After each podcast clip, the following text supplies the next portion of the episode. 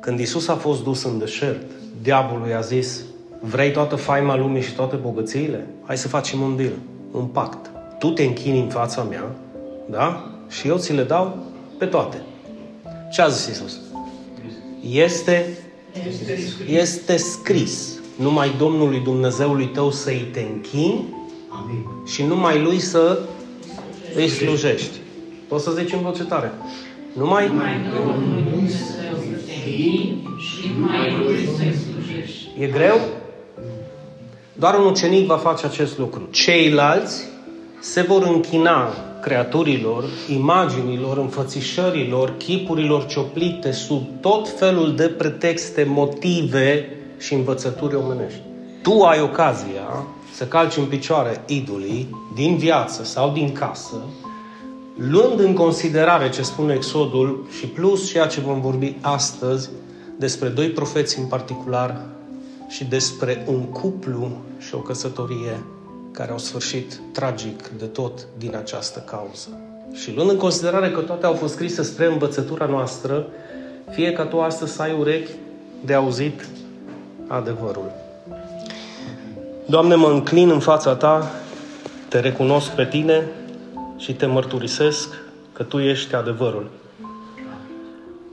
Descoperă, Duhul Sfânt, acest adevăr prin puterea Ta și dă-ne puterea și credința și înțelepciunea să-L acceptăm, să-L credem, dar să-L dăm și mai departe. Pentru că doar adevărul va face liberi pe oameni. Așa că te rog să fii cu noi și să ne ajuți. În numele Lui Isus.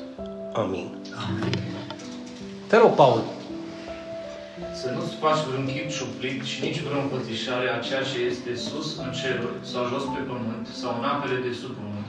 Să nu te pleci înaintea lor și să nu le slujești, fiindcă eu, Domnul Dumnezeul tău, sunt un Dumnezeu gelos, care pedepsesc copiii pentru nelegiuirea părinților lor până la a treia sau a patra generație a celor ce mă urăsc și arăt îndurare față de mii de generații ale celor ce mă iubesc și păzesc poruncile mele. Amin. Întrebare. Am putea spune că cei ce îl iubesc pe Dumnezeu nu cad în idolatrie? Și cei ce îl iubesc pe Dumnezeu iubesc poruncile Lui, printre care și aceasta? Amin. Și am putea să spunem că cei ce îl urăsc pe Dumnezeu o fac știind că Dumnezeu urăște idolatria și este o, o urăciune pentru El, totuși cei care îl urăsc, cu toate că nu-i spun lui Dumnezeu, te urăsc, dar știind acest adevăr, comit acest păcat în continuare, n-au cum să-L iubească. Amin. Amin. Așa că astăzi voi începe să facem o incursiune în Vechiul Testament. Vorbim despre Elisei. Elisei care a fost un profet în Israel și a slujit timp de 60 de ani. El a fost 10 ani ucenicul lui Ilie. Ilie, bravo. Și sub cupola, să zic așa, și sub tutela și sub brațul și autoritatea și discernământul, înțelepciunea și lucrarea lui Ilie, el a învățat de la Elie smerit anumite lucruri, de fapt foarte multe. Și după ce a slujit 50 de ani ca și profet în Israel. Profet însemnând în Vechiul Testament omul peste care era Duhul Sfânt. Nu este ca și acum că Duhul Sfânt îl poate avea toți cei care cred. În Vechiul Testament Dumnezeu alegea un om și își turna Duhul Sfânt peste el. De aceea ei obișnuiau să spună așa vorbește Domnul. Ce mai putem spune despre Elisei era că numele lui înseamnă Dumnezeu este mântuire. Dumnezeu este mântuire. El provenea dintr-o familie extrem de bogată, extrem de înstărită, cu o situație economică peste nivelul celor bogați. Deci peste ei. Și o să vă spun și de ce imediat. Așa cum vă spuneam, era ucenicul profetului Ilie, căruia Dumnezeu îi poruncește să-l ungă ca și profet în locul lui. Deci Dumnezeu îi spune lui Ilie să milungi pe Elisei ca profet. Și în Regi, capitolul 19, mai precis în 1 Regi, 1 Împărați, mi se spune că Elie a plecat de acolo și l-a găsit pe Elisei arând cu 12 perechi de boi. El însuși, adică Elisei, o mâna pe cea de-a 12-a. Elia a trecut pe lângă el și și-a aruncat mantaua peste acesta. Era un fel de ordinare. L-a îmbrăcat cu mantaua lui de profet. Da? Scripturile ne spun că Elisei lasă totul instantaneu da? și îl urmează pe Ilie, acceptând fără reținere să fie robul, ucenicul, discipolul și sclavul lui Ilie, pe care îl numea stăpân. E interesant dacă faceți un paralelism între viața lui, care nu știu dacă cunoașteți, dar în timpurile vechi, biblice, cine avea un pământ era bogat, Adi. Pentru că pământurile se lucrau cu propriile unelte. Cine avea un măgar sau un bou era extrem de bogat. Gândiți-vă la Elisei că avea 12 perechi, asta înseamnă 24. Întrebare, cât de bogat era? Pe deasupra, ni se scrie un detaliu din care reiese că era și mai bogat decât faptul că avea 24 de boi. Și anume că el conducea cea de-a 12-a pereche. Cine le conducea pe cele 11? Cu siguranță 11 sclavi. Pentru că dacă era taică sau cineva din familie, zicea el și tatălui. Dar celelalte 11 perechi de boi nu se conduceau singuri la Arat. Înseamnă că mai avea și 11 sclavi. Deci era peste nivelul celor bogați în Israel. Cu toate acestea vine Ilie. Îi zice lui Elisei, urmează-mă. Și lasă totul instantaneu și îl urmează pe profetul Ilie. Cel mai probabil Elisei a auzit despre Ilie toate minunile și toată puterea care era peste profet, pentru că vestea se ducea foarte rapid, în mod special când tot poporul știa că există un profet și anume Ilie.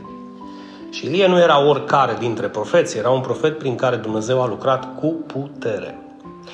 Dar și mai probabil este faptul că Elisei cu familia lui întreagă făcea parte din acei șapte mii de oameni, de bărbați, despre care Dumnezeu îi spusese lui Ilie, nu și-au plecat genunchii înaintea lui Baal și a căror gură nu l-au sărutat. Pe cine? Pe Baal. Când Dumnezeu îi spune lui Ilie chestia asta, imediat îi spune și să lungă pe profet. Îl găsește pe Elisei, îl unge acesta, lasă totul și îl urmează pe Elie, după vocea Domnului. Cât de important este să fii atent la vocea lui Dumnezeu. Cu siguranță, în momentul în care Elisei aude de Elie, vede că vine și îi pune mantaua, a înțeles ce i-a făcut Ilie. Pentru că, dacă ne uităm puțin în pasaj, este scris că Elisei îi spune lasă-mă să mă duc să-mi iau rămas bun de la ei mei. Și au zis, du-te, dar să nu uiți ce ți-am făcut. Adică în timp ce tu îți îmbrățișezi părinții și te apuci de plâns că trebuie să mergi, să nu cumva să uiți că am pus peste tine mantaua și tu ai o lucrare din partea lui că nu eu te chem, ci Dumnezeu te cheamă. Amin. Frumoasă poveste. Dar e doar început. Cu siguranță Ilie era la curent, la nivelul lui înstărit de familie, veștile veneau 100% despre Ilie. Ce a făcut și cum a făcut. Dar și mai probabil este faptul că Ilie făcea parte din acea promisiune care i-a spus-o, Dumnezeu i-a spus-o lui Ilie, vezi că nu ești singur. Mi-am păstrat șapte mii de oameni care nu și-au plecat genunchi în fața lui Bal și nu l-au sărutat. Și ce legătură are Dinu cu treaba asta? Păi dacă stai să iei în considerare primul verset de astăzi și pe care l-am vorbit și în, în vineri, orice imagine care primește sărutare este ca și cum ai săruta un bal, indiferent ce înfățișare este pe imaginea respectivă. Schimbă-i numele și fă cum vrei. Și ca să vorbim puțin de bal, asta este una dintre imaginile mai recente, pentru că cea mai veche dintre ele are un fel de platuș în mână, așa, cu care pleznește și un fel de fulger care îl ține așa în mână. Dar asta este cu un prunc în mână. Schimbă-i capul și iei coarnele afară, pune o părucă și spune cu cine s-ar putea asemăna. El era un idol al cananiților și al fenicienilor, un idol păgân. Și a fost adorat, a primit închinare în multe forme. În primul rând, ca zeul fertilității, de aceea are și un copil acolo ca zeul furtunii, a luminii, a fulgerului, a ploii. El foarte multe aspecte avea în popoarele păgâne.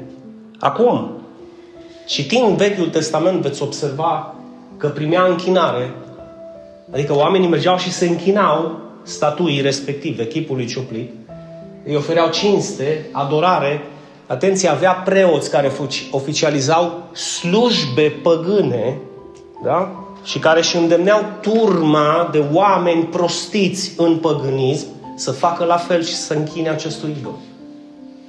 În felul acesta, poporul lui Israel au căzut și ei în păcatul idolatriei, pentru că s-au dat cu foarte multe femei a fenicienilor, a cananiților, s-au luat împreună, femeia în casă a zis, hai mă, lasă-l pe Iahve și închină-te și la... Că asta e tradiția mea, nu? Vi se pare cunoscut. Asta e din moș strămoși, să plecăm genunchi și să sărutăm, să lingem, să pupăm și să ne închinăm, să cinstim, să adorăm, să venerăm, să cum vrei tu, dar să te închini în fața acelei imagini. Și plecau genunchii. Oamenii, în mod, în mod special bărbații din poporul Israel, care erau lași și fără caracter, permiteau acești idoli în casa lor. Din cauza acestor femei păgâne, feniciene și cananite, care își aduceau idolul sub diferite forme în casa lor și primeau închinare acești idoli. Și așa a intrat păcatul idolatriei în Israel. Au întors imediat spatele Creatorului în favoarea lui Baal, îi se închinau, îi învățau și pe copii de mici să sărute acel idol, îi aduceau ofrande și de multe ori sacrificii. Ca și unul Dumnezeu. De fapt, ca și lui Dumnezeu în Israel. Baal ajunge să primească închinare în poporul lui Israel. Știți prin cine? Prin poporul lui Israel, mai precis prin regele Ahab. Nu știu dacă vă este cunoscut acest rege. Dar acest rege s-a căsătorit cu Izabela. Izabela era fica lui Et Baal, uitați-vă puțin, care înseamnă cu el este Baal. Gândiți-vă ce a primit această femeie în casa ei de mică și cu ce valori idolatrice și păgâne a venit în casa lui Ahab. Atenție, fraților, era regele în Israel Ahab. Tocmai pe femeia asta au găsit-o. Dar din nefericire, cum vă spuneam despre mulți bărbați, acesta era un bărbat fără caracter, care n-a știut să pună piciorul în prag. Care nu știu să spună, tu fată, nu știu tată tău cu bal și bunicii tăi, dar în casa mea nu se închină nimeni la nicio imagine, la niciun chip cioplit. N-a făcut acest lucru. Fiind un laș, n-a făcut acest lucru. Și Izabela ajunge la cârma poporului, construiește, fiți atenți vă rog, un altar și un templu în Samaria, exact lângă templul lui Iahve, al lui Dumnezeu, Fenia.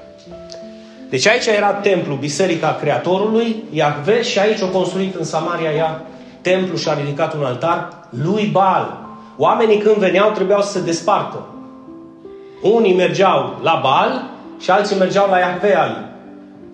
Rând pe rând, așa au fost de mare influență încât îi trăgeau și pe ei la Baal. Pentru că în Iahve, în casa lui, nu găsea nicio statuie.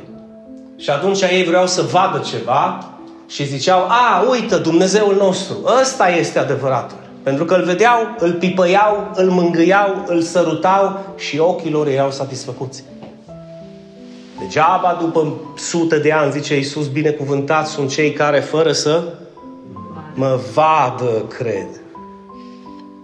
Dar Ahab a luat-o pe sărmana Izabela din sinodul Feniciei, port lângă Marea Mediterană, porturi în care Sodoma și Gomora erau mici copii.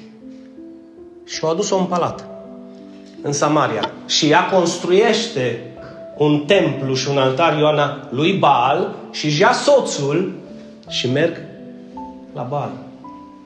În felul acesta, Izabela își conduce propria familie și propriul popor Israel la picioarele lui Baal, dragii mei.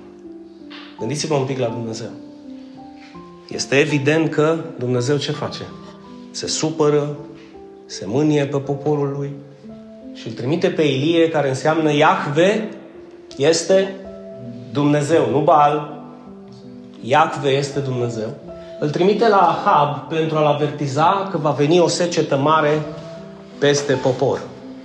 Ahab nici nu le-a în considerare, ca și cum au vorbit Ăsta, cine, ăsta e de lui Iahve, care? Dumnezeu ăsta pe care noi nu-l vedem, ea, da, noi îl avem pe Baal. Du-te, mă, copile, de aici. Imediat după ce i-a dat vestea lui Ahab, Ilie pleacă și fuge și se ascunde lângă un râu. Acolo îl hrănesc niște corbi.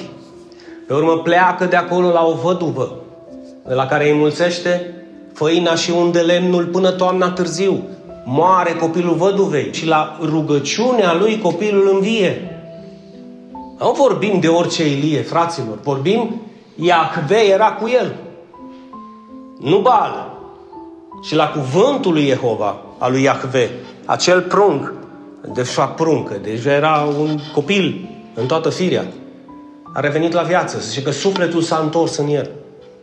Și după trei ani de zile, după multe evenimente, se întoarce Ilie la regele Israelului, la Ahab, și în momentul în care îl vede, gândiți-vă, deci râul la care prima dată s-a dus Ilie a secat complet. Adică, nu mai era apă. Ce se întâmplă într-un popor când nu mai este apă? Nu mai e recoltă, Ali. Nu mai e papa. Mureau animalele. Nu mai e viață. Secetă. Deșert, arid. Și când îl vede Ioana, Ahab pe Ilie, strigă, zice Scriptura, către el, ai nenorocit Israelul! Ce fain că întotdeauna dăm vina pe, pe alții pentru nenorocirea Israelului. El, fiți atenți, el fiind bărbat în casă și căpetenie, rege peste Israel, a lăsat-o pe Mamasita să conducă Israelul. Și îl acuză pe propriul profet, singurul profet din Israel, că el era de vină pentru nenorocirea care s-a abătut peste țară, adică peste popor. El era de vină pentru uscăciunea și pentru seceta care a venit. Și atunci răspunsul lui Ilie rămâne clar. Zil Paul, în voce tare. Nu eu l-am nenorocit pe Israel, ci tu și familia tatălui tău, prin faptul că ați părăsit poruncile Domnului și te-ai dus după Paul. Scurt? Băi, dar cum ar fi auzit Ahab acest adevăr dacă nu l-ar fi spus Ilie? Nu era chestia de tu îmi dai cu parul, eu dau cu parul. Deci nu era o chestie de întors obrazul. Aici, aici era o chestie de apărarea adevărului. Eu, eu nu l-am nenorocit, frate. Tu l-ai nenorocit. Tu și familia ta. Pentru că toți din casa ta s-au dus după Baal în loc să țină și să păzească poruncile lui Dumnezeu, printre care să nu-ți faci Băi, fraților, să nu pierdem din vedere. Păi Dinu, eu credeam că are de face numai cu vinul și cu Maria, are de face cu tot ce înseamnă idolatrie și păgânism. Are de face cu orice creatură care primește închinare, slavă, laudă, cinste sau adorare. Pune-i tu numele cum vrei. Păi nu, Dinu, că imaginea asta reprezintă, dar pe Dumnezeu nu-L interesează ce crezi tu că reprezintă imaginea aia. Slava, lauda, genunchii tăi, rugăciunea ta, cinstea ta este oferită lui Iahve, lui Dumnezeu. Și el, fără reținere, vorbește adevărul. Întrebarea e ce vei face tu? Pentru că și tu ai adevărul. Și dacă crezi că Baal acum nu mai lucrează în lumea contemporană, te înșele amarnic. Te înșele amarnic. Ai, Dinu, dar eu nu am văzut să sărute statuia asta. Păi n-ai văzut să sărute statuia asta, dar ai văzut să sărute zeci de alte statui. Și zeci de alte creaturi. Vii sau moarte. Dragii mei, când vine Elie la Ahab și îi spune, tu ai nenorocit Israelul, începe o luptă aprigă între închinarea adevărată care este lui Dumnezeu și închinarea falsă care este acestui pocit idol păgân. Vezi că poți să-l pictezi un pic mai frumos. Tot pocit idol rămâne când te închini în fața lui. Era lupta între adevăr al lui Dumnezeu și minciuna lui Baal, între Baal și Iahve și atenție mare, între preoții lui Baal, când ridici un templu. Vă rog să fiți foarte atenți. Fane, când ridici un, tem- un altar de ardere și sacrificii ali cu un templu, păi bă, ai preoți, păgâni, care oficializează cultul religios pentru acest Baal. Și așa s-a pornit marea bătălie între preoții lui Baal și preoții lui Dumnezeu, aleșii lui Dumnezeu. Ilie rămâne de neclintit în adevăr și Dumnezeu îi dă biruință peste 450 de profeți a lui Bal. Vă amintiți scena că nu vreau să citesc tot pasajul pentru că mai avem câteva slide-uri și nu vreau să rămânem prea mult astăzi. Vine Ilie și zice, Ia vă rog frumos, strângeți-vă. Da, toți. Prima dată merge la poporul Israel și spune până când mai stați între două cârje, adică până când mai stați între două convingeri. Mă, dacă Baal e Dumnezeu, slujiți-l mă și urmați-l, zice Ilie. Și dacă este Iahve Dumnezeu, slujiți-l și urmați-l pe el. Și îți dai seama, veni acolo, veni preoții lui Baal și ce face ăsta, bă? Și au zis, bă, luați vă rog doi boi, puneți-l pe altarul de jertfă, voi vă rugați lui Baal, eu mă rog lui Iahve. Se roagă ăștia lui Baal. Nimic. Vine amiaza. Miha, nimic. Vine seara, nimic. Și începe Elie. Nu, zice, se pare că Baal doarme sau este obosit. Din călătorie sau În călătorie. S-a dus la Sovata. Ce face, mă? A, înțelegi, Ali? Deci, în atitudinea lui Ilie de convingere că ăsta era un păgân, era un păcălici. Bă, unde vii? Doarme? Joacă table? S-a dus la pescuit? S-a dus în vacanță? S-a dus să-și facă un masaj? Pe urmă, zice că vine momentul lui Ilie. Deci ia băgați și niște apă păstă. Păstă lemne și păstă holocaust, păstă sacrificiu, păstă bou. Mai băgați o dată apă. O turnat iar apă. Mai băgați o dată apă, zic, ca să fie umede, mă, Adi, să nu cumva să zică că apoi o luat foc și la cuvântul lui Ilie și la rugăciunea lui Ilie se arde toată acea jertfă împreună cu lemnele și împreună cu apa. Și că toți au căzut cu fața la pământ și au recunoscut că Iahve este Dumnezeu. Păi și când poporul a prins vlagă Ali, zice Elie, pe ei, pe care? Pe profeții lui Baal. Zice că îi prinde într-o vale și îi i-au înjunghiat. I-au înjunghiat, i-au omorât. 450 de profeți. I-au înjunghiat pe toți. Bineînțeles că vestea ajunge la frumoasa Izabela, care era în palat și pe care o informează, știți cine? Ahab. O venit să-i dea vestea, mămico, ă, preoții noștri au fost înjunghiați. Iar aceasta, Izabela, zice că o să vezi tu dacă nu o să fac cu tine, îi zice lui Elie, ce ai făcut tu cu profeții, adică te voi omorâ, te voi înjunghia. Și Elie, săracul, fuge să-și cape viața. Se duce, fuge, fuge și ajunge la muntele Horeb. Acest munte Horeb este mai numit și muntele lui Dumnezeu sau muntele Sinai. Ca să aveți o panoramă întreagă, este același munte, Ioana, unde Dumnezeu i s-a arătat lui Moise în acea flacără în rugul aprins. Este acea, acel munte în care Moise primește legea lui Dumnezeu și este acel munte unde poporul lui Dumnezeu, după ce Moise era în prezența lui și a făcut acel vițel de aur. Acolo ajunge Elie, fugind de Izabela. Acolo, acolo, el a găsit o peșteră și acolo se ascunde și acolo Dumnezeu îi vorbește de cei șapte mii de bărbați care n-au plecat genunchi în fața lui Baal și îi mai vorbește lui Ilie și îi poruncește să lungă pe Elisei ca profet în locul lui și pe Iehu ca rege în loc la Ahab. Acolo primește, în peștera aceea primește. Că de aceea spune că a ieșit de acolo și l-a găsit pe Elisei și a pus mantaua pe el. De ce îl alege Dumnezeu pe Iehu ca rege? Pentru că Ahab împreună cu Izabela au făcut ceea ce este rău în ochii lui Dumnezeu, au căzut și au condus și pe alții în păcatul idolatriei. Este grav, iubiții mei. Acest păcat este extrem de grav. Nu te aștepta de la cineva care încă nu a primit adevărul să înțeleagă, să accepte sau să dea mai departe adevărul că doar lui Dumnezeu trebuie să-i te închini și la nimeni altcineva.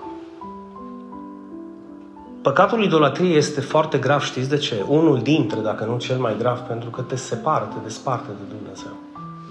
Acum, despre acest fel de oameni care comit păcatul idolatriei, scria și Pavel în epistola către romani. Pretinzând că sunt înțelepți, au înnebunit. Și au schimbat slava da, Dumnezeului nemuritor într-o imagine făcută după chipul muritor. Adică după o imagine făcută după chipul omului muritor. A păsărilor, a patrupedelor sau a târătoarelor. Indiferent ce idol sau imagine că e târătoare, că e patruped, că e pasăre sau că e om. Ei au schimbat adevărul lui Dumnezeu într-o minciună și s-au închinat și au slujit creației în locul Creatorului care este binecuvântat în veci. Amin. Pavel scria despre acest lucru. Bineînțeles, tot sub inspirația și revelația Duhului Sfânt. Pe de altă parte, tot Pavel spunea în Roman 6 că plata păcatului este moartea. Adică cei care comit un astfel de păcat nu se pot aștepta la viață. Există speranță din nou. Bineînțeles că există. Întoarceți ochii de la Baal sau de la orice altă imagine, echip cioplit sau idol și pleacă genunchi în față la Dumnezeu și cere iertare pentru că ai făcut acest lucru. Acum, în cazul lui Ahab, să încheiem povestea noastră și încheiem și mesajul de azi. El moare trei ani mai târziu, ucis în război împotriva regelui Siriei, iar Iehu ajunge să fie rege, uns ca și rege peste Israel. Acum să vă gândiți puțin la următorul aspect. Vine Iehu la Izabela, unde? În Samaria. Și Izabela încearcă să-l ademenească Ioana.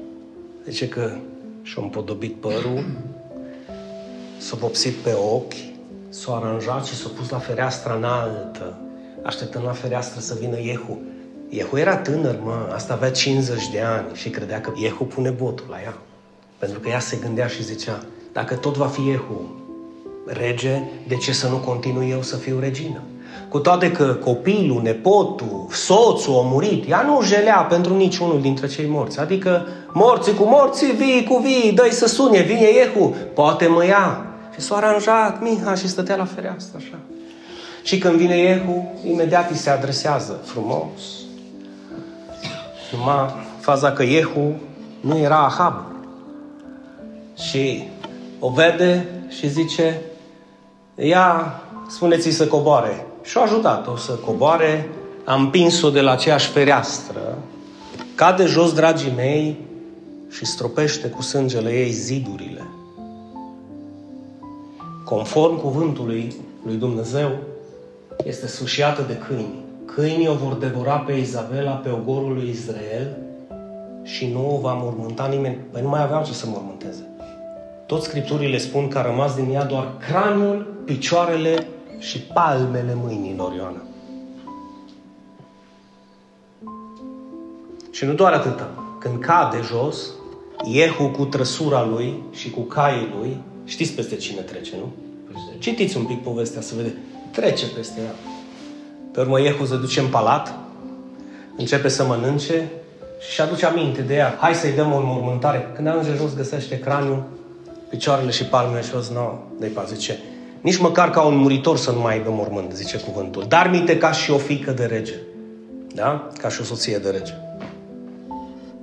Spuneți voi și încheiem. Nu are dreptate autorul epistolei către evrei înfricoșător lucru este să cazi în mâinile Dumnezeului celui viu? Adică să te joci cu El? Problema celor ignoranți care nu știe adevărul pe care tu îl auzi astăzi și l-ai auzit vineri și îl cunoști poate de ani de zile, nu e așa de mare ca și problema unuia care îl aude, îl acceptă, îl cunoaște și continuă să păcătuiască în acest păcat. Înfricoșător este acel lucru să cădem în mâinile Dumnezeului cel viu în acest fel de păcat. Bine, eu și ce să fac? Dacă am un tablou, am o statuie, am... poți să ai, împânzește casa cu de toate. Niciodată când te rogi. Amin. Niciodată Amin. când adori, când te închini și când trebuie să-L cinstești pe Dumnezeu să nu faci prin acea imagine. Niciodată. Bine, asta spune cuvântul că e înfricoșător. În cazul lui Izabel a fost mai mult decât înfricoșător. Și și în cazul lui Ahab. Bineînțeles că Elia a avertizat, bineînțeles că Elisei la fel, dar oamenii care vor iubi idolatria și vor urâ pe Dumnezeu, că astfel îl urăști pe Dumnezeu, când lași poruncile Lui deoparte și te iei după tradiții și după ritualuri, vor comite acest păcat din nefericire. Izabela și-a dorit idolatria și pe Baal mai mult decât pe Dumnezeu și închinarea adevărată. Că dacă nu-L alegea pe Dumnezeu și închinarea adevărată și zicea, îi zicea soțului, bă, dărâmăm altarul ăsta păgân și nu ne mai închinăm acestui chip cioplit. Deschide scripturile și vezi ce s-a scris în ele. Ce porunci i-a dat Dumnezeu lui Moise? Să nu-ți fac chip cioplit, sfarmă-l! Sfarmă-l! Că nu e vorba doar de noi, e vorba și de familia noastră și de poporul pe care îl conducem. Însă ea și-a condus din nefericire propria familie cu multe și mulți își conduc și astăzi în același păcat oribil împreună cu propriul popor, adică cu propriul lor anturaj sau cu propria lor familie. Pe de altă parte, Izabela, dacă vă amintiți, a vărsat sângele profeților și aleșilor lui Dumnezeu și dacă vă citiți un pic pasajul întreg, veți vedea că aproximativ 30 de ani, ea avea 50 de ani când a murit. Și când a luat-o Ahab, avea 20. Și de atunci ea a prins ură când Ilie a venit și a zis că va veni o secetă mare. Din acest motiv să ne amintim puțin cuvintele Domnului nostru, inspirate de Duhul Sfânt prin Apostolul Pavel. Nu vă înșelați. Dumnezeu nu se lasă batjocorit. Ceea ce seamănă omul, aceea va și secera. Ce a semănat Izabela? Sânge, nu? Idolatrie, păgânism. Iar Pavel încheie cu un sfat vrednic de toată cinstea. Și anume, așadar, cât timp avem vreme sub soare să facem bine tuturor, dar dacă e să alegem sau să avem o ordine de prioritate, în primul rând, familiei noastre. Familiei în credință. Familiei în credință. Ce zice versetul 6, Eva? Cel ce primește învățătură din cuvânt să-i facă parte din toate lucrurile lui bune și celui ce l-a învățat. Amin. Amin. Trebuia Hab cu Izabela să-i facă parte din lucrurile lor bune, că nu aveau nimic de pierdut și lui Ilie. Pe urmă și lui Elisea. Pentru că erau aleși lui Dumnezeu. Și vorbeau cuvântul lui Dumnezeu. Ca și învățătură. Noi o să avem ocazia să facem un bine celor care ne vorbesc din cuvânt. În câteva zile vine Bradley. Să încercăm să-i facem și lui un bine din lucrurile noastre bune, pentru că, în primul rând, trebuie să ne gândim pentru cei din familia credinței. Pe urmă vine Leovi, a fost, pot să zic, primul meu păstor, adevărat, care a plătit un preț din dragoste pentru lucrare, pentru biserică, pentru familia mea și acum vine după atâția ani să vadă biserica unuia dintre ucenicii lui pe care l-a format la început. Ar trebui să ne gândim împreună și noi să încercăm să-i facem un bine și la și pe fratele lui, care nu este așa de... E băgat el în credință, e membru într-o biserică, dar Leovi ar vrea să fie și el un lider și un slujitor. Poate îl va atinge Dumnezeu aici, să se întoarcă cu această chemare acolo și să binecuvânteze și El. În felul acesta, dragii mei, în care fel? Învățând să facem bine tuturor, mai ales celor din familia lui Dumnezeu, că de aia ne adunăm ca să învățăm să ne iubim unii pe alții.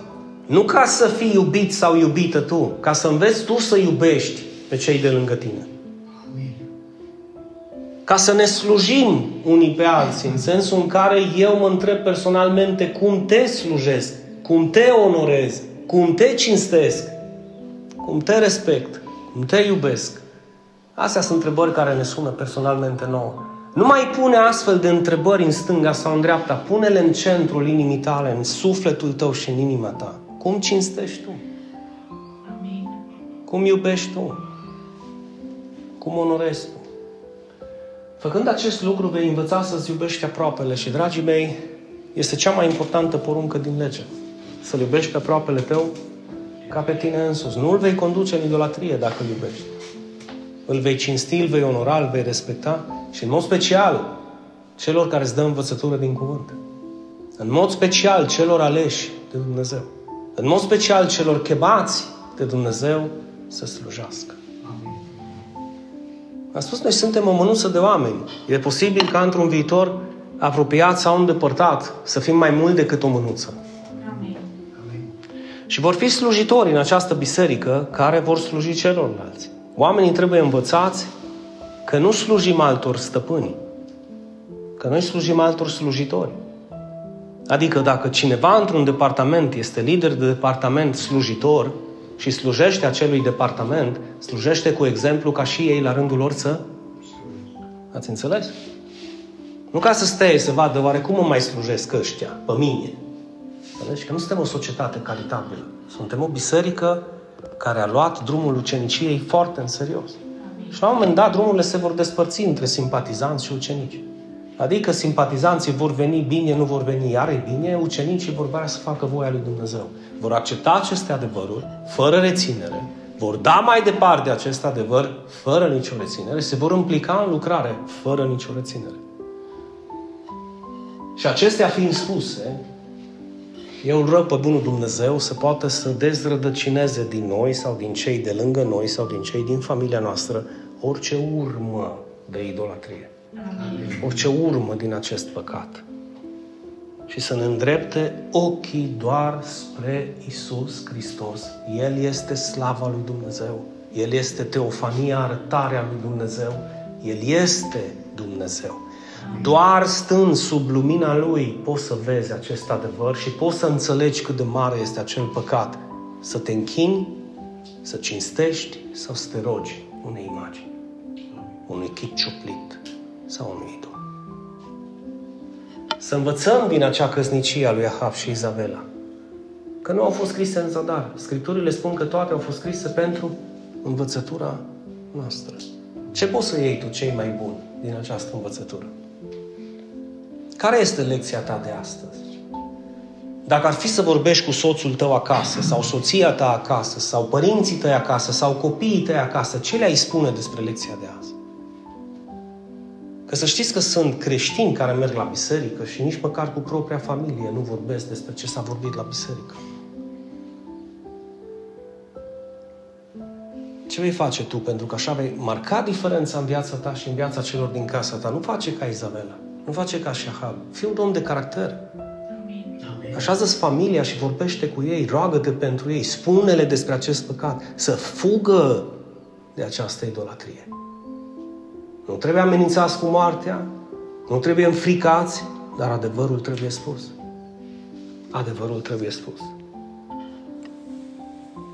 Tată din cerul, pe tine te ador și ție mă închin împreună cu biserica ta și împreună cu toți cei ce vor auzi acest mesaj astăzi.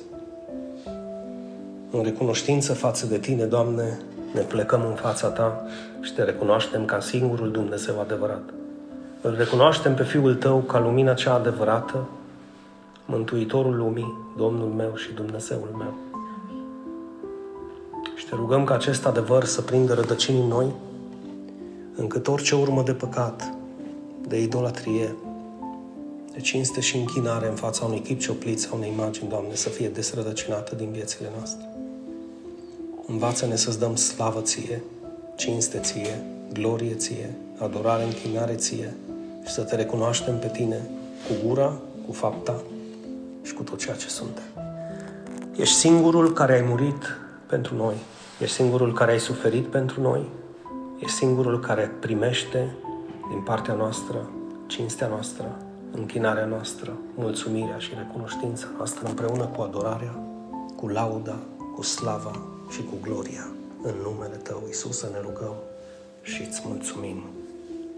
Amin.